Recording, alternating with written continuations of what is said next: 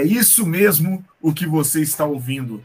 É você não está louco. O Álvaro vai procurar neste momento, inclusive, que ele está aqui comigo, qual é o número deste episódio, porque, inclusive, eu não tenho a menor ideia, Alvreira. Foram 5 meses afastados, mas agora eu posso dizer para você, finalmente, bom dia, boa tarde, boa noite, torcedor Alviverde. Seja muito bem-vindo ao Bombeirinho Alviverde. Depois deste lapso de 5 meses, nós não aguentávamos mais, mas, infelizmente, a vida nos leva a caminhos tortuosos. Certo, Alveira? Muito bom estar com você nessa gravação. Qual que é o número desse episódio, Álvaro? É o número 67. 67, que delícia. Tudo bom, Alveira? Seja bem-vindo. Você tá bem?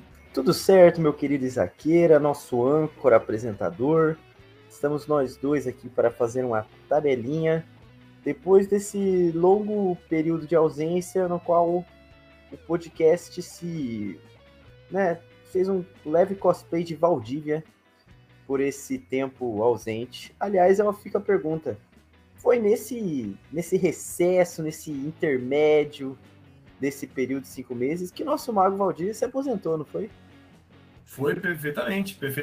Inclusive, vamos fazer aquela, falar do Valdívia, porque o torcedor do Palmeiras não consegue não falar do Valdívia. E tal qual o Valdívia, que em 5 anos do Palmeiras jogou 40 e poucos jogos, mas o que jogou fez muito bem. O Bombeirinho às vezes dá uma desaparecida por razões de trabalho. Mas, infelizmente, nós não somos patrocinados, Alvo. Se nós fôssemos patrocinados, nós estaríamos aqui todo fim de semana, toda semana gravando. Mas, infelizmente, não acontece. De qualquer forma, eu quero agradecer do fundo do meu coração você que acompanhou a gente, você que já mandou mensagem pra gente, perguntando onde está você, Bombeirinho Alviverde. Estamos aqui de volta com o Álvaro Donegai e o Isaac Trevisan para falar sobre muita coisa acontecendo nesses 5 meses e, evidentemente, que nem tem como. No episódio 66, que foi no dia 30 de março, é isso, Alvena? Confere? Confere. No último episódio, no dia 30 de março, nós ainda planejávamos como seria a final do Paulista, Deu tempo da gente ficar puto, da gente ficar muito feliz e muito doido com mais um título na conta de Abel Ferreira, Infelizmente, não deu para fazer aquela arte branca bonitinha que a gente fazia quando o time era campeão. Esse de hoje vai ter arte branca, Alvo, pode ser?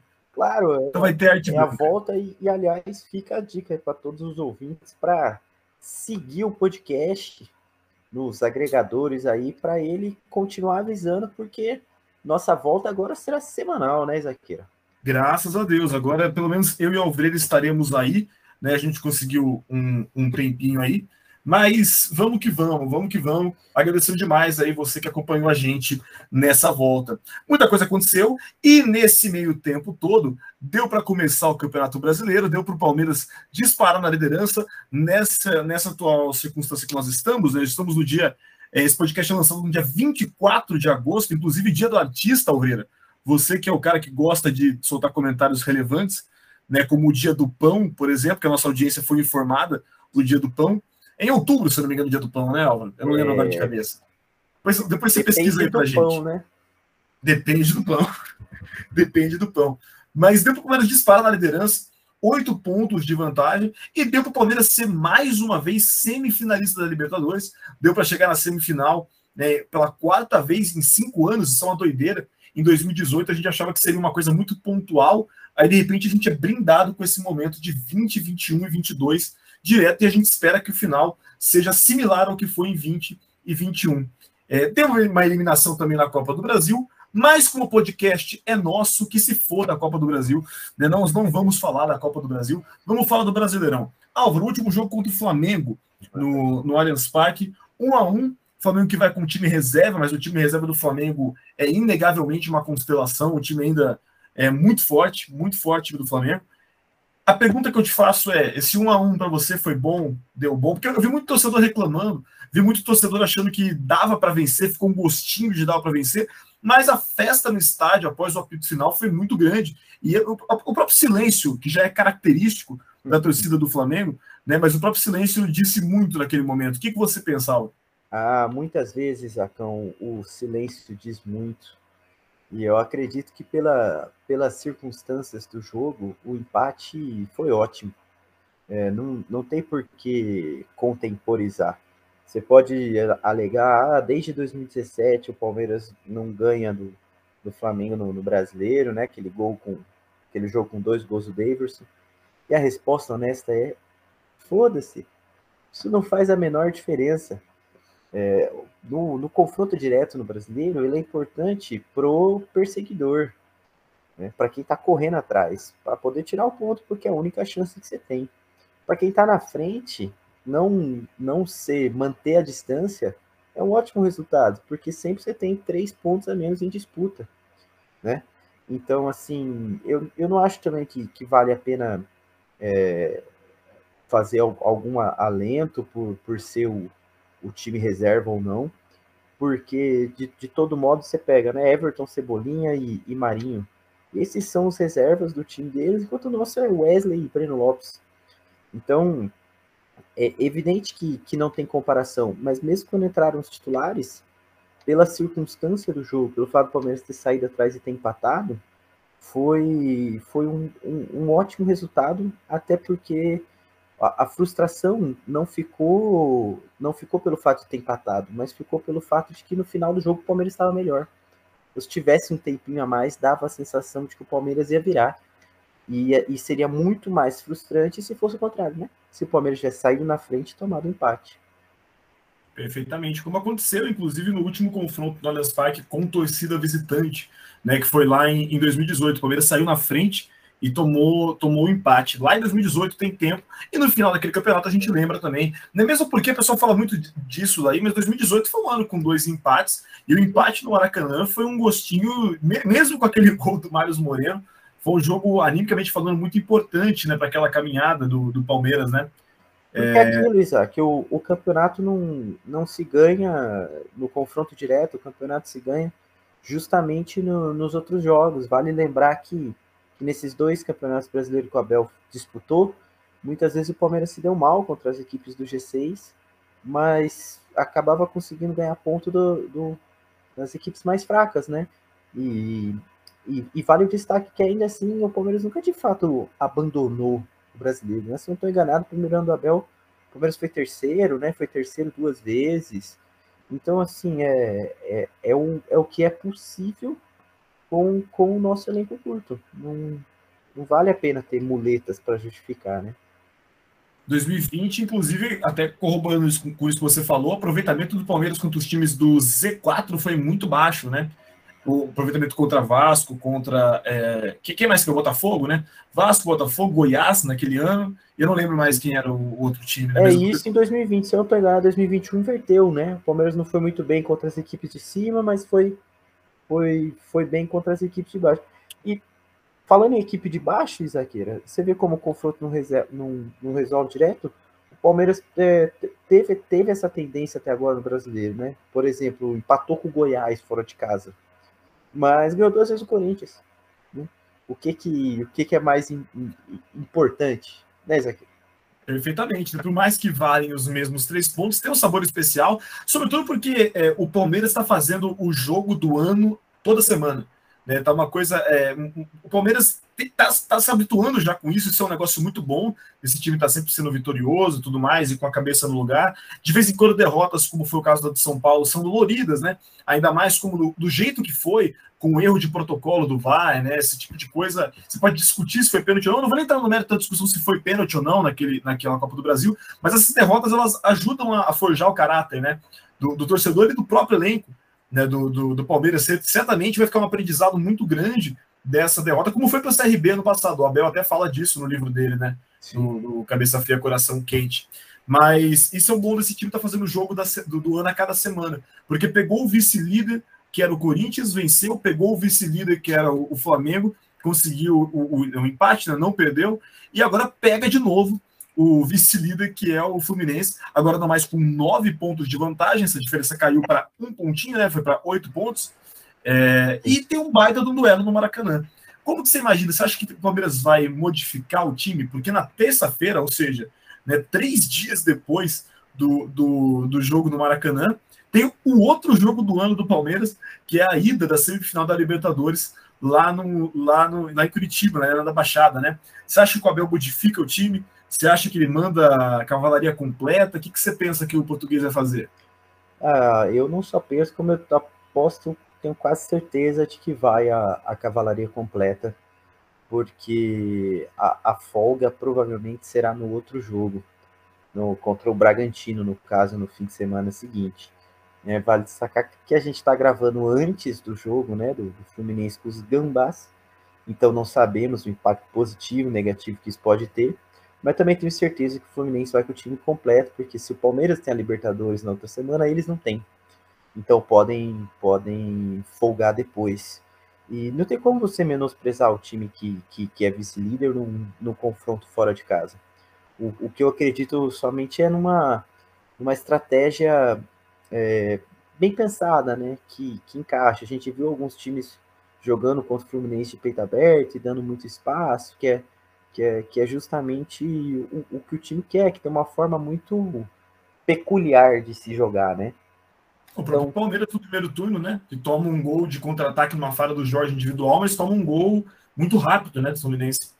Eles sabem acelerar muito bem quando tem o espaço. Então, eu acredito, já que acabamos de falar disso, do modelo parecido do jogo contra o Corinthians, que é no sentido de uma equipe segura, esperando a hora de ir, contra o Corinthians tinha toda a ressalva do aspecto físico, porque tinha acabado de vir do jogo com jogadores a menos contra o Atlético Mineiro, então a vitória foi mais surpreendente ainda por esse sentido, você via que claramente eles não estavam com todas as pernas, e dessa vez, justamente por ter a semana cheia, eles vão estar com fôlego completo, então eu acredito na força máxima e no máximo um descanso para os jogadores essenciais, mais para o final do jogo, porque a gente sabe muito bem, se estivermos lá, aliás, como é difícil jogar na Arena da Baixada depois, sabendo também, Isaac, só para completar, que no Maracanã os únicos insubstituíveis são o Danilo e o Scarpa, que não estarão na Arena da Baixada depois. Perfeitamente, Inclusive isso vai ser tema de uma discussãozinha nossa aí mais para frente. Mas vai ser um jogo importante, Sobretudo porque eu acho que vai ter uma diferença. Eu tive a oportunidade de ir em alguns dos últimos jogos que o Palmeiras fez contra o Fluminense lá no Maracanã. E a torcida do Fluminense ela não tem tanto apego ao estar no estádio, Porque a torcida do Fluminense é grande, a gente sabe que é grande o suficiente para lotar o Maracanã, evidentemente. Só que não costumavam ir tanto ao estádio. Esse ano tem ido bastante. Esse ano, ainda mais estrutura com esse momento bom do time. O Fluminense não vive grandes momentos no futebol brasileiro há um tempo, Mas esse time aí do Fernando Diniz, o pessoal tem gostado. Tem alguns amigos torcedores do Fluminense que têm ficado bem animados, E, de fato, acho que tem muito do resultado de quarta-feira que eles vão ter, no caso, o dia que, nós estamos lançando esse podcast, é o dia que nós vamos ter esse embate aí entre Corinthians e Fluminense. Então a gente não sabe o resultado ainda, você provavelmente já sabe, ou vai saber logo menos, meu querido ouvinte. Mas, enfim, eu acho que o estado anímico do estádio vai ajudar bastante, vai ser uma atmosfera diferente dos outros confrontos contra o Fluminense. Acho que o Fluminense vai estar bem empurrado pela torcida, o Maracanã lotado faz muita diferença, Tem tudo para ser um grande jogo. Diria até que tem tudo para ter uma expectativa maior do que foi o Palmeiras e Flamengo, O pessoal estava com muita expectativa para o Palmeiras e Flamengo e eu estava mais receoso, eu estava achando que iam ser dois clubes que iam se respeitar muito dentro de campo, E foi justamente o que aconteceu, eu achei, no fundo. Você sentiu isso também, um respeito meio mútuo, assim, em campo? Eu senti muito mais aquela questão, e quer ver só, dizendo dos favoritos, nesses 5 meses que se passaram, também teve um jogo Palmeiras em casa, Palmeiras e o Galo. E foi um jogo que claramente as equipes estavam mais preocupadas em não perder do que em ganhar. Contra o Flamengo, o Palmeiras sabe, não é impossível, lógico que quer vencer todos os jogos, mas sabe a distância que tem para os rivais e sabe que o empate é um bom resultado. Se a gente parar a pensar, é ótimo, não tem problema nenhum empatar com o Fluminense lá, porque a distância que hoje está em 8 se mantém, e no máximo pode cair para 7, Não errei a conta? 7? Caso 6, Porque a do Flamengo é 9, Mas o Palmeiras tomaria um ponto, Então, é verdade. Então, certo. Então 7, o que ainda são 3 rodadas, Então, os jogadores com certeza entram com isso na cabeça. E por isso que eu acredito que os rivais eles estão olhando muito forte para a Copa do Brasil, Além de toda a questão da premiação, tudo, eles percebem que é bem difícil alcançar o Palmeiras se parar para pensar que em mais de 20 jogos, o Palmeiras perdeu 2, que inclusive não perdeu fora de casa, né? O que é um baita do feito, tanto na Libertadores quanto agora no Brasileiro. Eu acho só assim que o Palmeiras teve uma pitada de sorte, que foi desse confronto cair agora antes da Copa do Brasil contra o Flamengo. Mas falando em sorte, isso vai e vem, né? Você lembra do todos os jogos do Abel Ferreira que o Palmeiras perdeu somente um contra o Corinthians? Você lembra desse jogo, Isaac? Como é que é essa história aí que eu não entendi? Desde que o Abel chegou, acho que teve 6. Não, mentira, teve mais. Eu não lembro quantos derbys teve desde que o Abel chegou. Eu lembro de derrota, eu lembro só do ano passado. Né? A derrota que, inclusive, foi uma derrota pouco sentida pelo palmeirense, porque foi num sábado e na terça a gente ia eliminar o Atlético no Mineirão. Então, exatamente, ó a circunstância, né? Ó o azar. Exato. Que a gente deu. Senão o Abel Ferreira poderia tá invicto até hoje contra o maior rival. Então... Inclusive, é muito curioso essa capacidade que existe dos derbys caírem, né? Muito aleatório mesmo, né? Os derbys caírem sempre entre os jogos decisivos. Porque no ano passado foram 2 vezes que isso aconteceu. Foi entre as finais da Copa do Brasil, que era referente ao ano de 2020, mas o Palmeiras já disputava o Paulistão 2021. Sim. Aquele dia o Palmeiras saiu vencendo por 2-0, caiu uma chuva torrencial, o Corinthians empatou 2-2. E esse jogo aí contra o Corinthians foi entre os duelos da semifinal contra o Galo, né? E essa ocasião ajuda muito, né? Realmente a gente quase não sentiu essa derrota do ano passado. E dessa vez, mais uma vez, logo depois da classificação. Então, esses fatores da tabela intervêm. Por exemplo, se a gente parar para pensar, estamos falando do próprio Fluminense, né?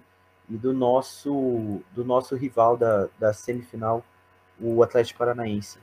Entre os dois jogos... que a gente vai fazer contra o Atlético Paranaense, o Atlético Paranaense recebe o próprio Fluminense em casa. Vai ter uma semana de descanso. E o Palmeiras visita o Bragantino, que também não joga nada. Então, o que é melhor? O que é pior? Eu acho que a única leve coisa boa que o Palmeiras teve nesse meio período foi não ter que fazer uma viagem muito longa, né? São 3 jogos fora de casa, mas são 3 jogos próximos. Importante dizer que quando você fala que o Bragantino não joga nada, que você está dizendo que eles não disputam outras competições, né? Para não parecer que você está... sim. Tem que respeitar, né? Tem que... Perfeitamente. É aquela coisa, né? Temer ninguém, mas sempre respeitando. Ô Alveira, vamos já partir, então, para falar de Libertadores, né? Porque, realmente, a distância do brasileiro é grande, claro que não pode bobear.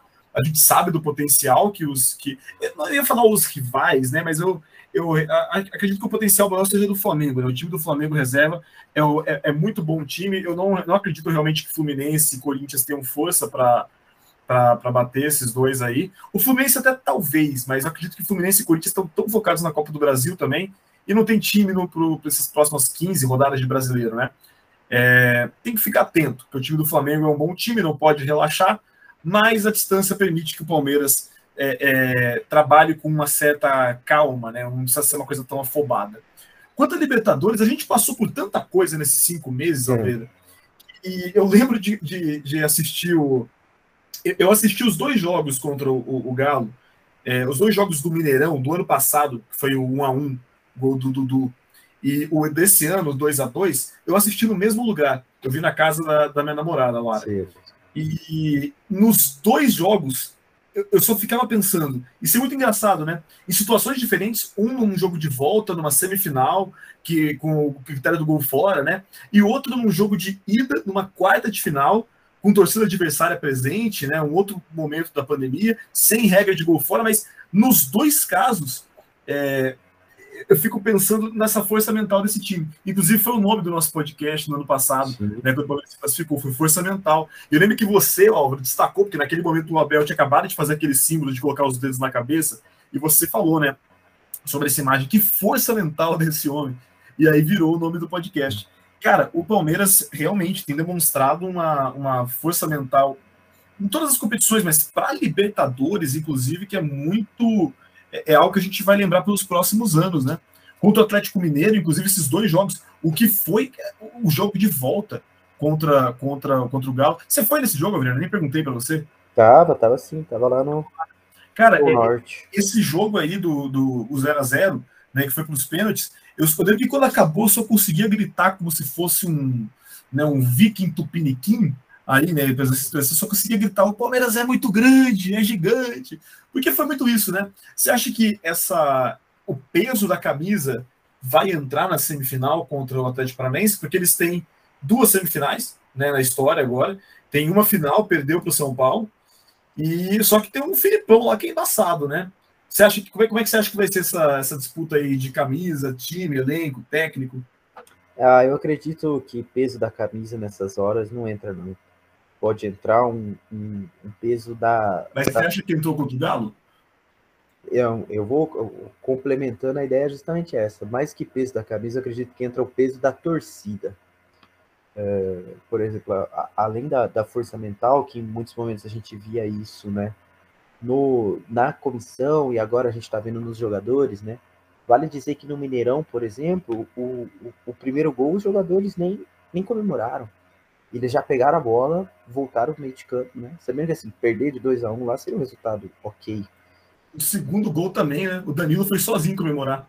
É, parecia que até os próprios jogadores, né? Isso lembra até o jogo no Morumbi pelo Brasileiro contra São Paulo, que a equipe, né? É muito, muito perceptível o lutem sem parar, né, dos jogadores. Eles também estão acreditando até o fim. E a torcida tá tendo um papel sensacional. Pegando mesmo a mesma coisa que a gente disse ano passado, você repara que, né, que seja o Cuca, seja os jogadores do Atlético, não tem esse psicológico. Não tem, porque ano passado, quando saiu o gol do Dudu, o time desabou. O time, né, que era melhor que o Palmeiras. E dessa vez, obviamente, que tinha que ser melhor, jogando com dois jogadores a mais, né? E essa força mental que ano passado, digamos assim, estava nascendo, surgindo, esse ano já está muito consolidada. Quer ver o exemplo? Basta a gente pensar o que nós mesmos passamos lá em Curitiba, né? Um jogo tenso, um jogo difícil, um jogo amarrado. O Palmeiras sai atrás... um gol bobo. Você falou na Recopa. Na Recopa. O Palmeiras sai atrás com um gol bobo de escanteio, empata com outro gol de bola parada e bem no finalzinho, né, já caminhando para o final do segundo tempo, toma virada e parecia, né, o resultado definitivo, mas consegue com gol de pênalti no último lance. Não é muito similar o que aconteceu em Curitiba que o que aconteceu no Mineirão. Essa equipe são 20 jogos, Isaac, 20 jogos de invencibilidade fora de casa na Libertadores. É algo absurdo, né? Sem contar os jogos da final única, né? Que também é fora de casa, mas é fora de casa para os dois times, né? Mas fora se você for botar essa estatística como fora do Allianz Parque, né? Ela fica ainda maior. É muito doido isso, Álvaro. Eu acho que tem esse peso, né? Concordo que isso entra muito em campo. O que você espera de Luiz Felipe Scolari? Tem certeza que são 20 sem contar esses? Então seriam 22? Eu vou confirmar aqui essa informação. Enquanto você me responde, o que você pensa de enfrentar Luiz Felipe Scolari? Sabe que no jogo contra o Atlético em casa, eu enchi o saco de um amigo meu para ir, porque eu falei, cara, vamos. Deve ser a última vez que a gente vai ver o Filipão à beira do gramado do Allianz Parque. Eu queimei a minha língua numa chapa daquelas de hambúrguer de lanchonete, cara. O que você pensa de Luiz Felipe Scolari enfrentar Filipão? Boca maldita. Não, enquanto você confere o número, né? Só dizer que se for 20, na verdade poderiam ser 22, né? Jogos, assim, porque nas Recopas, o Palmeiras não perdeu em nenhum dos dois jogos, né? Seja contra o Defensa e Justiça, seja contra o Atlético Paranaense. E o que esperar do Filipão é até uma coisa curiosa. Eu estava vendo uma análise, eu não sei se foi no Linha de Passe, alguma coisa assim da ESPN, de que o time que entrou do Flamengo, por exemplo, né, que a gente viu que fez no primeiro tempo, é um time que incomoda o Palmeiras, né, que é marcando muito forte e saindo de forma acelerada. Eu, infelizmente, não fui nesse jogo, porque eu estava num casamento, mas vendo depois o jogo, os melhores momentos, o Atlético Paranaense ganhou do Palmeiras no Allianz justamente assim, né, conseguindo... uma saída rápida, uma marcação muito forte, num daqueles dias que, infelizmente, às vezes o Palmeiras tem de que a bola parece que não entra. Não adianta você tentar 30 vezes. Mas eu acho que essa não vou dizer fragilidade defensiva do Atlético, né? Mas o Atlético costuma ceder espaços, que o Palmeiras está numa fase melhor da finalização. Então, o que eu espero até pela chegada do Lopes, né? Que é uma novidade, eu ter esse centroavante a referência. Então, o que eu espero do Filipão é um jogo muito calculado. Imagino que você tenha assistido também o Atlético Paranaense e Estudiantes. O Estudiantes foi melhor durante boa parte do tempo, mas, né, contra o Flamengo também é a mesma coisa. Foi 0-0 e perdeu em casa de 1-0. Então é um jogo muito, muito calculado, assim, dos riscos, né, dos dois lados. Contra inclusive, só uma obessa, acho que você estava certo, viu, Álvaro? Acho que são 18 jogos, mais as duas finais. Eu que estava equivocado. Eu não achei informação, mas o que eu olhei meio por cima, eu acho que você está certo mesmo. Algum ouvinte aí pode mandar para a gente, para ver se encerra essa dúvida de Jerico da minha cabeça. Contra o Flamengo, inclusive, na Copa do Brasil, eu estava no Rio de Janeiro e eu comprei ingresso e fui assistir, fui ao Maracanã. Inclusive, Álvaro, curiosidade, eu fui lá, né, toda paisana, estava no meio da torcida do Flamengo, e a única hora que eu quase entreguei, que eu não era, né, que eu não era um deles ali no meio, foi porque foi a primeira vez no estádio que eu vi um cara xingando o Filipão. Eu nunca tinha passado por essa situação. Eu estava lá no estádio, o cara começou a xingar o Filipão, eu virei para ele muito puto assim para trás, e aí ele olhou com uma cara assustada, com quem também não estava esperando essa minha reação. Aí eu dei um sorrisinho, como que disse, é, né? E, cara, foi muito estranho para mim, muito essa situação de você estar num lugar que você não é a sua casa, né? E estar entre outros, assim, é muito esquisita essa situação. Mas sobre esse jogo, se for de risco calculado, eu achei que foi até meio inconsequente o Atlético Paranaense do Filipão ali. Porque foi assim, ali a gente pode falar de uma retranca mesmo, né? Só que uma retranca com muitos riscos. Se não fosse a incompetência de alguns jogadores, dentre ele o Gabigol, que a gente sabe que o cara sabe fazer gol, mas quando ele dá para... Cara, o Gabigol não tem perna direita também. Isso é uma crítica que a torcida do Flamengo faz muito. Né? O que perdeu de gol o Flamengo contra o Atlético Paranaense foi 0-0, mas podia muito bem ter sido 5. Como foi no Brasileiro, né? Que os dois times entraram com o time reserva, mas até 20 do segundo tempo estava 0-0. De repente o Flamengo achou ali uma mina de ouro ali, de repente fez 5 gols. Então, acho que são jogos para o Palmeiras dar uma olhada, né, ter essa noção, mas eu não imagino essa fragilidade defensiva, não. Eu imagino que o Filipão deve estar com uma vontade de ganhar isso aí, cara, que deve ser a maior vontade de ganhar uma Libertadores que ele já teve na vida, assim, porque é uma chance de provar muita coisa, né? E o cara, com a história que ele tem, e que vira e mexe desrespeitado, como é, por conta daquele jogo de fatídico 7-1, o cara que foi o último a ganhar, inclusive, a Copa do Mundo pelo Brasil, acho que deve estar com muita sede para ganhar. Diga lá, Alveira. Com certeza, com certeza. Enquanto você falava, eu estava abrindo aqui para... Acredito que os nossos ouvintes também estão com saudade desse momento, Isaac. Que é o momento Quiz Alveira. Oh. Essa daí eu não estava esperando, não. A gente não combinou essa, não. O que é, Ana? Ó, vou te mandar o quiz. Quantos jogos o Palmeiras já fez contra outras equipes na Libertadores, cujo técnico era o Filipão? Pera. Quantas vezes o Palmeiras já enfrentou o Filipão na Libertadores? Na Libertadores? Cara, nenhuma, eu acho. Opa, informação errada. Errou, então, tem... duas. Na verdade foram... Bom, vamos explicar, né? Foram 3 vezes, mas em 2 anos, né? Acredito que você se recorda que até o ano de 2000, a Libertadores tinha um formato de dois países por grupo, né? Por isso que o Palmeiras enfrenta o Corinthians na Libertadores 99 e o Juventude na Libertadores de 2000. Que, aliás, é o primeiro ano que o campeão não entra já direto nas oitavas, né? Em 2000, o Palmeiras campeão tem que jogar desde a fase de grupos. O Palmeiras também tem um azar, né, nessas coisas, que, enfim, né? Quando ganha a Libertadores não tem Recopa. Acabamos de... Exatamente, da Recopa, né? E o Palmeiras já teve no grupo do Grêmio em 95.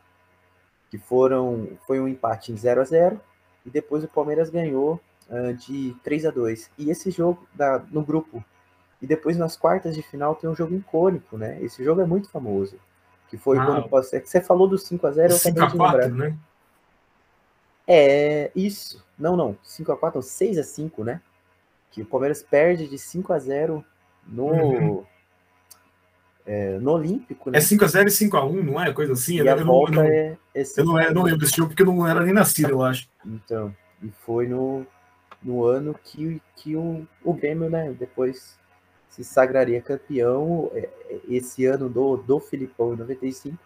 Foi muito que atraiu também o Filipão para o Palmeiras para levar, né? Mercosul 98 e a Libertadores 99, né? Esse time muito, muito caseiro, né? Lembra que o Palmeiras em 99 perdeu todos os jogos fora de casa, né? É verdade. O oposto, né, disso daí.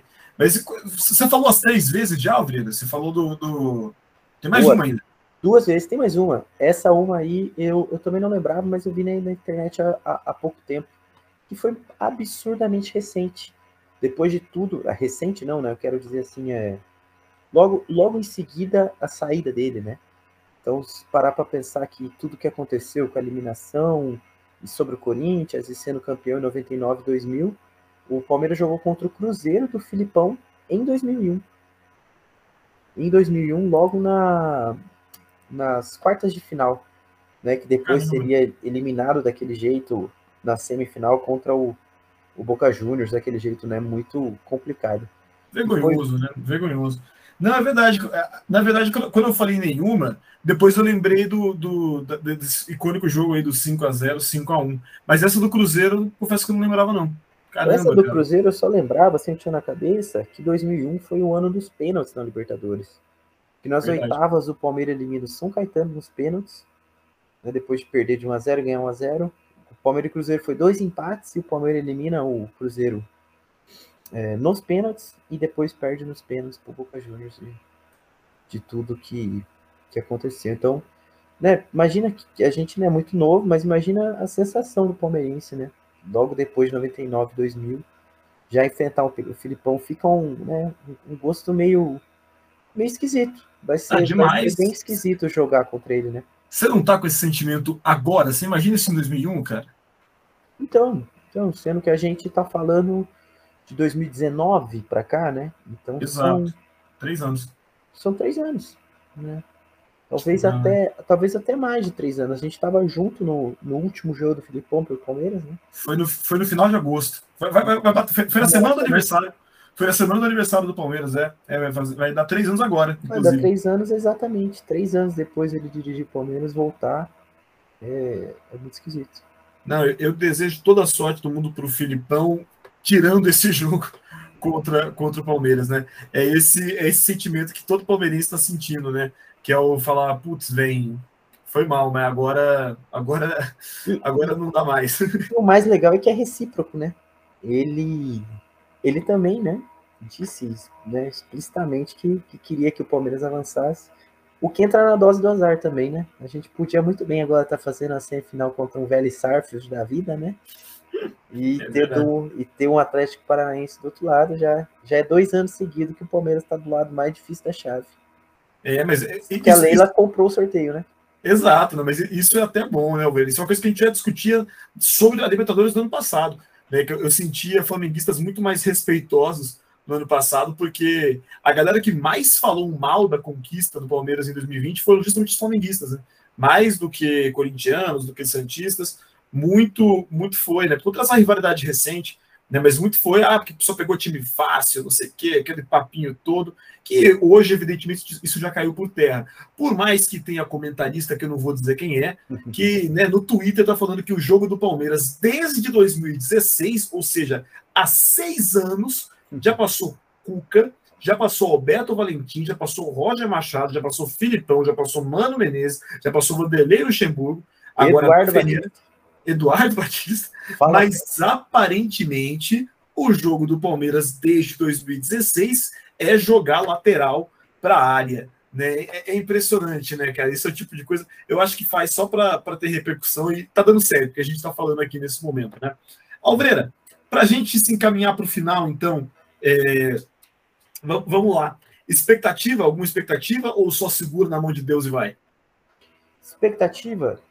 Pensando em Maracanã no sábado e Arena da Baixada na terça.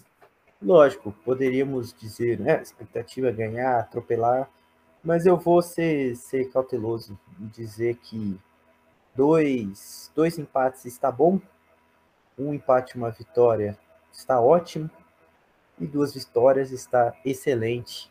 O resumo desses dois jogos fora de casa é simplesmente dizer, não pode perder. Se você vacinar para mim agora 2 jogos 0-0, você topa? Eu topo. Porque o importante é ter a continuidade, a gente está vendo, né? E está participando disso, da força que o Palmeiras tem em casa. Perfeito. Aquela coisa, eu não tenho a menor ideia. Eu não consigo nem fazer projeção, nem pensar, que nem você falou. Cara, eu confio no Abel. Eu sou daqueles que o que o Abel fizer eu vou respeitar, porque ele entende mais que eu desse negócio aí. Né? A gente estava até discutindo, não sei se você estava no momento que a gente estava discutindo isso, tempo atrás na Porcs, que a gente ainda está vivendo esse processo histórico de Abel Ferreira no Palmeiras, né? Então a gente não tem como avaliar se é o maior técnico do Palmeiras, não tem como avaliar agora, né? Vivendo isso. Mas eu só estou falando disso porque essa discussão que a gente teve agora sobre o Filipão me fez pensar, a gente já enfrentou o Filipão, a gente já enfrentou o Luxemburgo, pensando nos mais recentes, né? Não estamos falando do Brandão, mas é muito possível que, se o Abel realmente não dirigir outro clube no Brasil, com esse nível de conquistas que tem, já com 2 Libertadores, com um Paulistão da maneira que foi o Paulistão, né, jogando um time reserva uma parte, depois ganhando como ganhou a final, Copa do Brasil, que ficou meio escanteada por conta da Libertadores, que é uma competição muito difícil, a gente está vendo isso, né, nos últimos 2 anos, como é difícil, e parece que foi super fácil em 2020, e com grandes chances de conquistar um brasileiro esse ano. E se não dirigir nenhum outro clube, eu acho que vai ser muito difícil a gente não pensar no Abel como o maior técnico da história do Palmeiras, né? Fica aí o debate para frente. O curioso é que até, digamos assim, é provável, né? Que ele não dirija outro clube, justamente pela nacionalidade, por ser europeu. Então, assim... E pela identificação que gerou com o Palmeiras, né? Eu acho um dos vínculos mais fortes que eu já vi no futebol, entre um clube, torcida e diretoria, assim, tudo, né? Com certeza, assim, a chance do Palmeiras enfrentar um Abel Ferreira é um Abel ir para uma equipe inglesa, assim, no Mundial. Então é uma chance raríssima, né? Raríssima, assim. Bom, vai ser... Isso é uma coisa muito boa, né? Que acalanta o coração, saber que teremos o nosso Portugal aí por longos anos ainda. Perfeitamente. Alvreira, um beijo no seu coração e até semana que vem, se Deus quiser. Um beijo no seu coração quente também, Isaac, na sua cabeça fria, e semana que vem estaremos aí para repercutir esses 2 jogos importantíssimos da nossa sociedade esportiva. Perfeitamente. Os outros são clubes, nós somos uma sociedade esportiva, né? Já tem o pessoal que diz, o seu pessoal famoso que diz isso daí. A você que acompanhou aqui essa conversa sonolenta e modorrenta, porque eu e Álvaro, como 2 bons professores morando nessa balbúrdia que é o Brasil, né, nós estamos trabalhando até das 7 da manhã às 11 da noite, e aí chega em casa para gravar um podcast já roucos os dois, e com essa voz de quem não aguenta mais falar. Você que aguentou a gente, um beijo no seu coração também. Já dizia o ditado, tem cabeça fria, coração quente e caganeira intensa. Bom fim de semana para você, e tomara, se Deus quiser, no próximo episódio estaremos aqui repercutindo bons resultados do Alviverde Imponente. Tchau! Avante, palestra!